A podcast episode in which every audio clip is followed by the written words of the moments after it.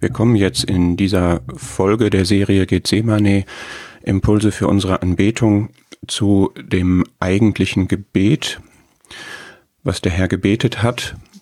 Und das knüpft in gewisser Weise an die vorletzte Folge an, die ja schon ein paar Wochen her ist, wo wir darüber nachgedacht haben, was es bedeutet, dass der Herr in dieser Szene in Gethsemane bestürzt und beängstigt und zwar sehr war.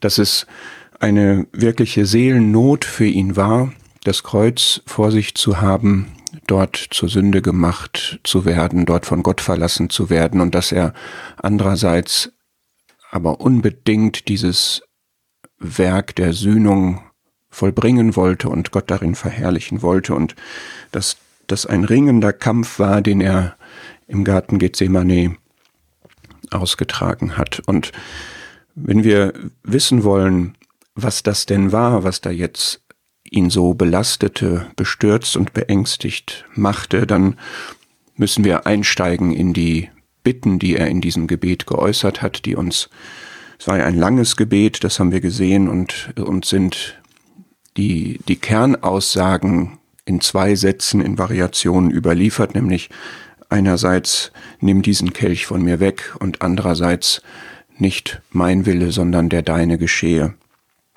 Und wenn wir uns jetzt damit näher beschäftigen wollen, dann möchte ich nochmal in Erinnerung rufen, was jemand darüber geschrieben hat, dass bei dem Nachdenken über diese Szene der Herzenszustand wichtiger ist als die Auslegung. Und damit ist gemeint, wir können versuchen, die Inhalte zu sezieren, aber dabei darf nicht die Empfindung verloren gehen.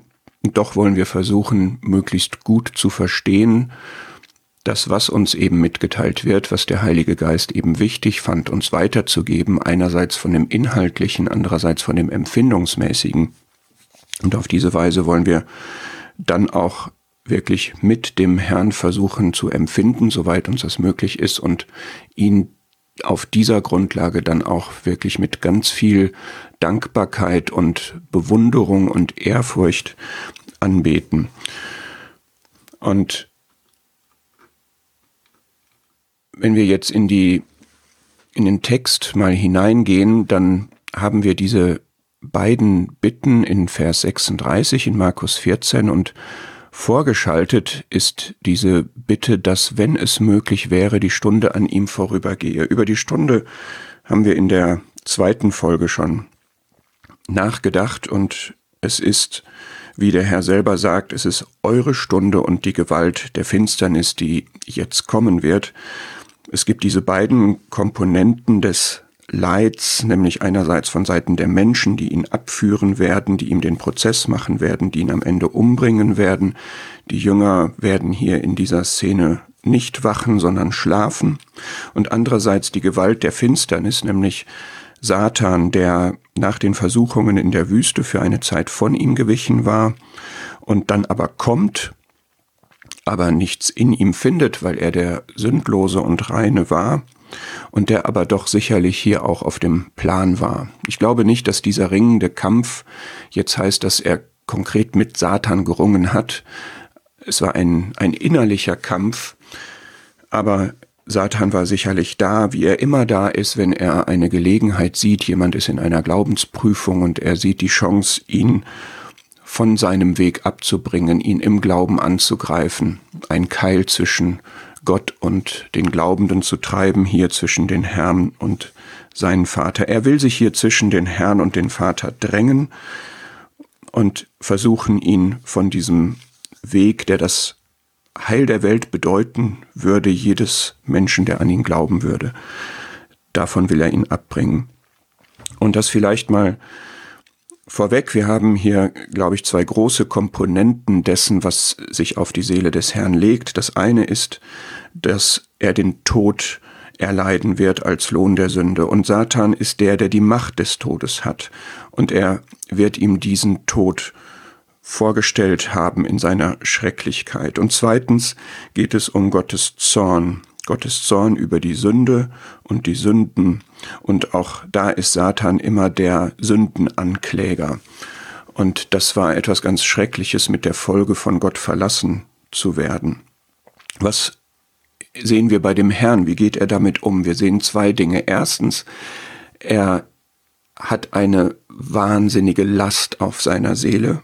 Dieses ganze vorgeschattete Kreuzesgeschehen liegt schwer auf seiner Seele. Und andererseits ist er aber hier in einem ganz bewussten und innigen Gebet und in Gemeinschaft mit dem Vater, um diese Seelenlast tragen und abladen zu können und um ähm, in der Gemeinschaft mit Gott Ruhe und Frieden zu haben, um diesen Weg dann zu Gottes Verherrlichung zu gehen. Und das kommt darin zum Ausdruck, dass er diesen Kelch aus den Händen des Vaters von dem Vater selber nehmen wird. Und jetzt schauen wir mal, was der eigentliche Inhalt jetzt ist, diese Worte, die er hier spricht in Vers 36. Aber Vater, alles ist dir möglich, nimm diesen Kelch von mir weg, doch nicht, was ich will, sondern was du willst. Diese Worte werfen ein Licht in die Abgründe sozusagen, die sich vor ihm auftaten und leuchten diesen Abgrund aber nicht aus. Da ist mehr drin, als wir ergründen können, aber doch wollen wir versuchen zu verstehen. Er sagt erst einmal, dass dem Vater alles möglich ist und das ist eine Aussage, die er immer vertreten hat. Er hat gesagt, bei Gott ist alles möglich, alle Dinge sind möglich. Und er hat auch gesagt, dem Glaubenden ist alles möglich. Und jetzt stehen wir hier in einer Situation, wo wir feststellen, das ist aber nicht möglich, wenn Gottes Ratschluss, der feststeht, zur Ausführung kommen soll, dann gibt es nur diesen Weg. Und das unterstreicht noch einmal die Ausnahmesituation, diesen diesen Extremzustand, den wir hier haben und in dem der Herr sich hier auch befindet, er der Glaubende, der absolutes Vertrauen auf Gott hat, in, in seine Allmacht und in alles, der betet das hier und geht dann dazu über, nimm diesen Kelch von mir weg oder lass diesen Kelch vorübergehen in Matthäus oder wenn er nicht vorübergehen kann, ohne dass ich ihn trinke in Matthäus. Das heißt, es gibt einerseits diese Aussage, nimm diesen Kelch von mir weg. Warum? Was, was beinhaltet denn dieser Kelch? Was bedeutet er? Wenn wir in Jesaja 51 schauen, dann gibt es dort auch dieses Bild von dem Kelch und das ist der Kelch des Zornes Gottes über die Sünde. Und das ist das, was am Kreuz über den Herrn kommen würde. Und in Hebräer 10 lesen wir, dass es furchtbar ist, in die Hände des lebendigen Gottes zu fallen. Und das ist das, was jetzt bevorsteht. Und wir können das in vier, fünf Aspekten uns bewusst machen, was das jetzt bedeutete. Nämlich erstens, nach 1. Petrus 2 würde der Herr jetzt die Sünden tragen. Unsere Sünden würde er auf sich nehmen, sie würden auf ihn geladen, die Sünden all derer, die an ihn glauben. Und wir wollen immer schauen, was da geschieht und wie der Herr dazu steht und warum das ein Leid für ihn bedeutet und was er dabei empfunden hat. Wenn die Sünden auf ihn geladen werden, dann auf ihn den Reinen, der völlig frei war von Sünde in jeder Hinsicht, einfach durch und durch rein, was wir uns kaum vorstellen können, weil wir selber in unserem Leben ja immer noch einiges an Sünde haben. Und das war für ihn ein Leid, das verabscheute er, das war, das widerte ihn an, diese Sünden übel bis zur Unzahl, heißt es in Psalm 40, haben ihn erreicht. In Psalm 130, wenn Gott auf Sünden achtet, wer kann vor ihm bestehen. Jesaja 53, er hat die Sünden vieler getragen, er hat unser aller Ungerechtigkeit auf sich genommen. Und wenn jeder von uns jetzt mal überlegt, wie viel Sünde gibt es in meinem Leben, gab es bislang, gibt es vielleicht aktuell und werden da noch kommen und um wie viele Millionen, hunderte von Millionen Gläubigen handelt es sich da und was ist da alles in diesen Momenten am Kreuz über dem Herrn ausgeschüttet worden, wo er dann sagt, ich bin versunken in tiefen Schlamm. Und ich führe das jetzt nicht aus, um mich darin zu suhlen, gedanklich oder so, sondern einfach, weil wir, wenn wir über diese Szene nachdenken, uns wirklich bewusst machen müssen, wie schlimm und wie widerwärtig Sünde in Gottes Augen ist, weil sie einfach ganz gegen sein Wesen ist. Und zum Zweiten wurde der Herr auch zur Sünde gemacht, so sagt es 2. Korinther 5. Und das traf den Abhängigen. Er war komplett immer abhängig. Er war auf Gott geworfen von Mutterschoß an. Es war sein Gott. Es passte kein Blatt Papier zwischen ihn und Gott. Und jetzt wurde er zur Sünde gemacht und die Sünde ist im Kern sich von Gott zu lösen, sich von Gott abzuwenden, sich von Gott unabhängig zu machen, zu emanzipieren, seine eigenen Wege zu gehen und sich sogar gegen Gott aufzulehnen dann. Und wie auch immer das geschehen ist, es ist so, das sagt die Schrift, dass er zur Sünde gemacht wurde. Und das, wo der Herr die Gottlosigkeit hasst, was für ein Leid, was, was für ein, ja, was für eine, eine schlimme, schlimme Not für seine Seele, das, was ihm im tiefsten Wesen zuwider war, damit jetzt in, in irgendeiner Weise, die wir nicht erklären können, ähm, identifiziert zu werden, zur Sünde gemacht zu werden. Er ist zum Fluch geworden, so drückt es Galater 3 aus. Gottes Zorn, Gottes Gericht ist über ihn gekommen. Und das traf ihn, den Gerechten, der immer Gottes Wohlgefallen hatte. Das ist ein, ein Leid, wenn jemand durch und durch gerecht ist und dann gerichtet wird. Wenn jemand immer, immer, immer das reinste Wohlgefallen Gottes hat und dann unter Gottes Zorn und unter Gottes Fluch gerät.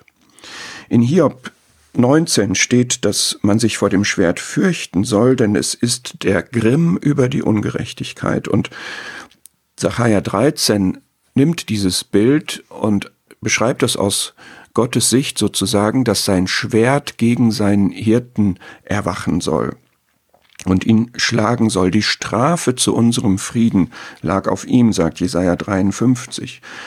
Psalm 88 sagt, dass, dass auf ihm schwer Gottes Grimm lag, dass Zorngluten über ihn gegangen sind. Und nochmal diese Stelle aus Hebräer 10, es ist furchtbar, in die Hände Gottes zu fallen. Das geschah da.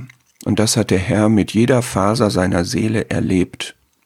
In seinem Leib an dem Holz hat er unsere Sünden getragen. Das war real. Das war absolute Realität, die er da erlebt hat. Und dieses Ganze führt dazu, wie er das dann gesagt hat, Matthäus 27 unter anderem berichtet, dass, dass Gott ihn verlassen hat.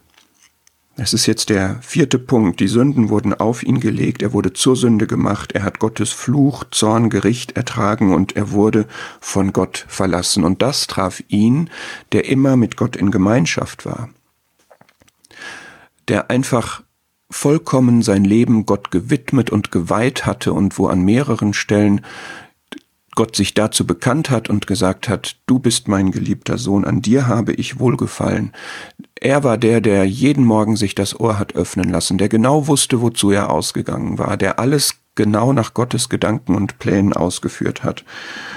Und da geschah es jetzt, dass dieser Gott ihn verließ, was die stimmige Konsequenz davon ist, dass Gott eben völlig getrennt ist von Sünde. Und wenn er hier zur Sünde gemacht und mit Sünden beladen wurde, dann zeigte sich eben der Fluch Gottes darin, dass er ihn verließ. Was nie jemand erlebt hat, nie sah ich den Gerechten verlassen.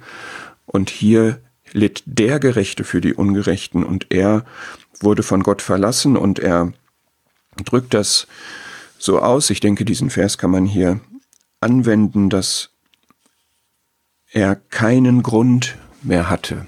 Er wurde in diese Grube, in, in diesen Schlamm, in diese Tiefen, in diese Wassertiefen geworfen. Alles seelische Ausdrücke, Beschreibung dessen, was er empfunden hat. Und dann gibt es diesen Satz und kein Grund ist da. Und stellen wir uns das mal vor, da ist jemand im, in dem, im Wasser und verliert den Boden unter den Füßen und es gibt vielleicht Wellengang, es gibt dieses, seine Seele war ja sehr bestürzt, es war einfach die, die Grundlage seines Lebens, auf der er immer geruht hat, die war weg.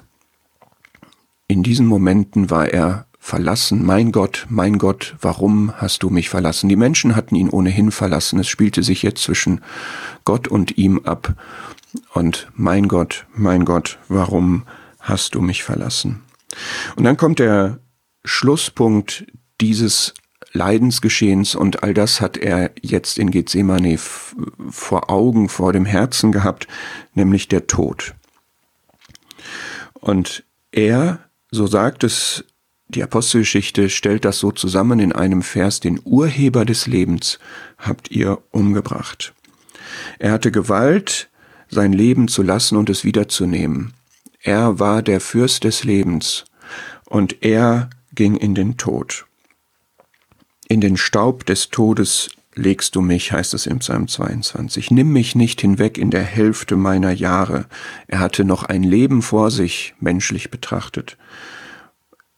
Er hat seine Seele ausgeschüttet in den Tod, nochmal Jesaja 53. Und dann dieser überwältigend komprimierte Satz in Offenbarung 1, ich war tot.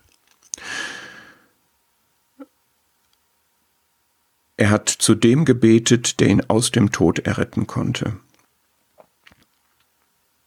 Und er hat den besiegt, der die Macht des Todes hat.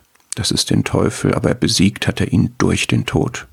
Das ist ein ganz realer, wirklicher Tod gewesen, als er seine Seele in die, in sein Geist in die Hände des Vaters übergab. Das heißt, was wir jetzt zusammenfassend in diesem Kelch sehen, das ist einfach die, die ultimative Zusammenballung von allem, was schlimm, was schrecklich, was abscheulich und insgesamt einfach absolut außergewöhnlich und unerhört für den Herrn war. Und das stand da vor seiner Seele und das veranlasste ihn zu dieser Bitte, wenn es möglich ist, nimm diesen Kelch von mir weg. Und wir wollen uns bewusst machen, dass enthielt unseren Beitrag dieser Kelch und das geschah für mich. Dieses Leid, was er am Kreuz auf sich genommen hat, das geschah für mich, für dich und mich, der sich, der Sohn Gottes, der mich und der dich geliebt und sich für mich und für dich hingegeben hat, das wird uns hier jetzt so richtig bewusst, was das für ihn wirklich bedeutet hat. Und in diesem Gebet spürt man, dass der Herr all das sehr, sehr bewusst auf seiner Seele empfunden hat. Und dass er sich da ganz abhängig und in vollem Vertrauen aber Vater an seinen Vater wendet und mit ihm durch diese Glaubensprobe geht, mit ihm dieses ganze Leid durchlebt in Gemeinschaft mit ihm in diesem mehrstündigen Gebet und dann dazu übergeht, zu beten, nicht mein Wille, sondern deiner geschehe. Und das ist in allen drei Evangelien unterschiedlich formuliert und es hat auch eine unterschiedliche Akzentuierung dadurch. Das, was ich gerade zitiert habe, ist aus Lukas nicht mein Wille, sondern dein Wille geschehe. Das drückt vor allem einfach diesen Gehorsam aus, dass er in seiner ganzen Lebenshingabe Gottes Willen zum Maßstab macht, den Willen des Vaters. Das war in seinem ganzen Leben so und das ist auch jetzt so. Und es war eben der Wille des Vaters, dass dieses Leidenswerk vollbracht wird, dass Sühnung geschieht dass Gott verherrlicht wird, dass offenbar wird, wie sehr Gott will, dass die Menschen gerettet werden und wie sehr er sich verherrlichen will in seinen ganzen Wesenszügen. Und dann ist hier die Formulierung nicht was ich will, sondern was du willst. Da geht es um das Geschehen, was da kommt, und das ist der Tod. Und das ist die Sühnung. Es geht also nicht nur darum, sich im Gehorsam unterzuordnen, es geht auch um das Was dieser Wille jetzt beinhaltet und das ist eben das, was wir betrachtet haben am Kreuz. Und in Matthäus heißt es dann nicht, wie ich will, sondern wie du willst und da können wir einmal an ähm, die Art und Weise des Geschehens denken, nämlich eben an das Kreuz. Das war eben das Mittel, was Gott eingesetzt hat, um Sühnung zu tun. Einmal die Art und Weise des Sterbens, also diese Folter, dieser Foltermord, der da geschehen würde, diese ganze Ungerechtigkeit auch, die darin zum Ausdruck kommen würde. Und wir denken nochmal zurück an die Versuchung in der Wüste, beziehungsweise hier dann am, am Tempel, wo Satan ihm vorgestellt hat, dass er ihm alle Reiche übergeben kann. Und das wäre ein Weg gewesen, Einfluss zu nehmen auf alle Menschen und das Reich voranzubringen und, und einzuführen tatsächlich, aber es war nicht Gottes Weg. Es war nicht Gottes Weg, weil dadurch keine Sühnung geschehen würde und weil Gott größere Pläne hatte, als nur das Reich auf der Erde aufzurichten. Er wollte Sühnung tun, er wollte, dass alle Menschen errettet werden. Und das bedeutete eben, dass über dieses reine Kreuzigungsgeschehen der Menschen hinaus dort am Kreuz eben auch dieses Gericht über die Sünde geschehen würde und Sühnung für die Sünden getan würde. Und das ist, wie du willst. Das ist das Wie, was dort geschehen würde. Und mit alledem ist der Herr ja hier völlig einig. Er will das ja.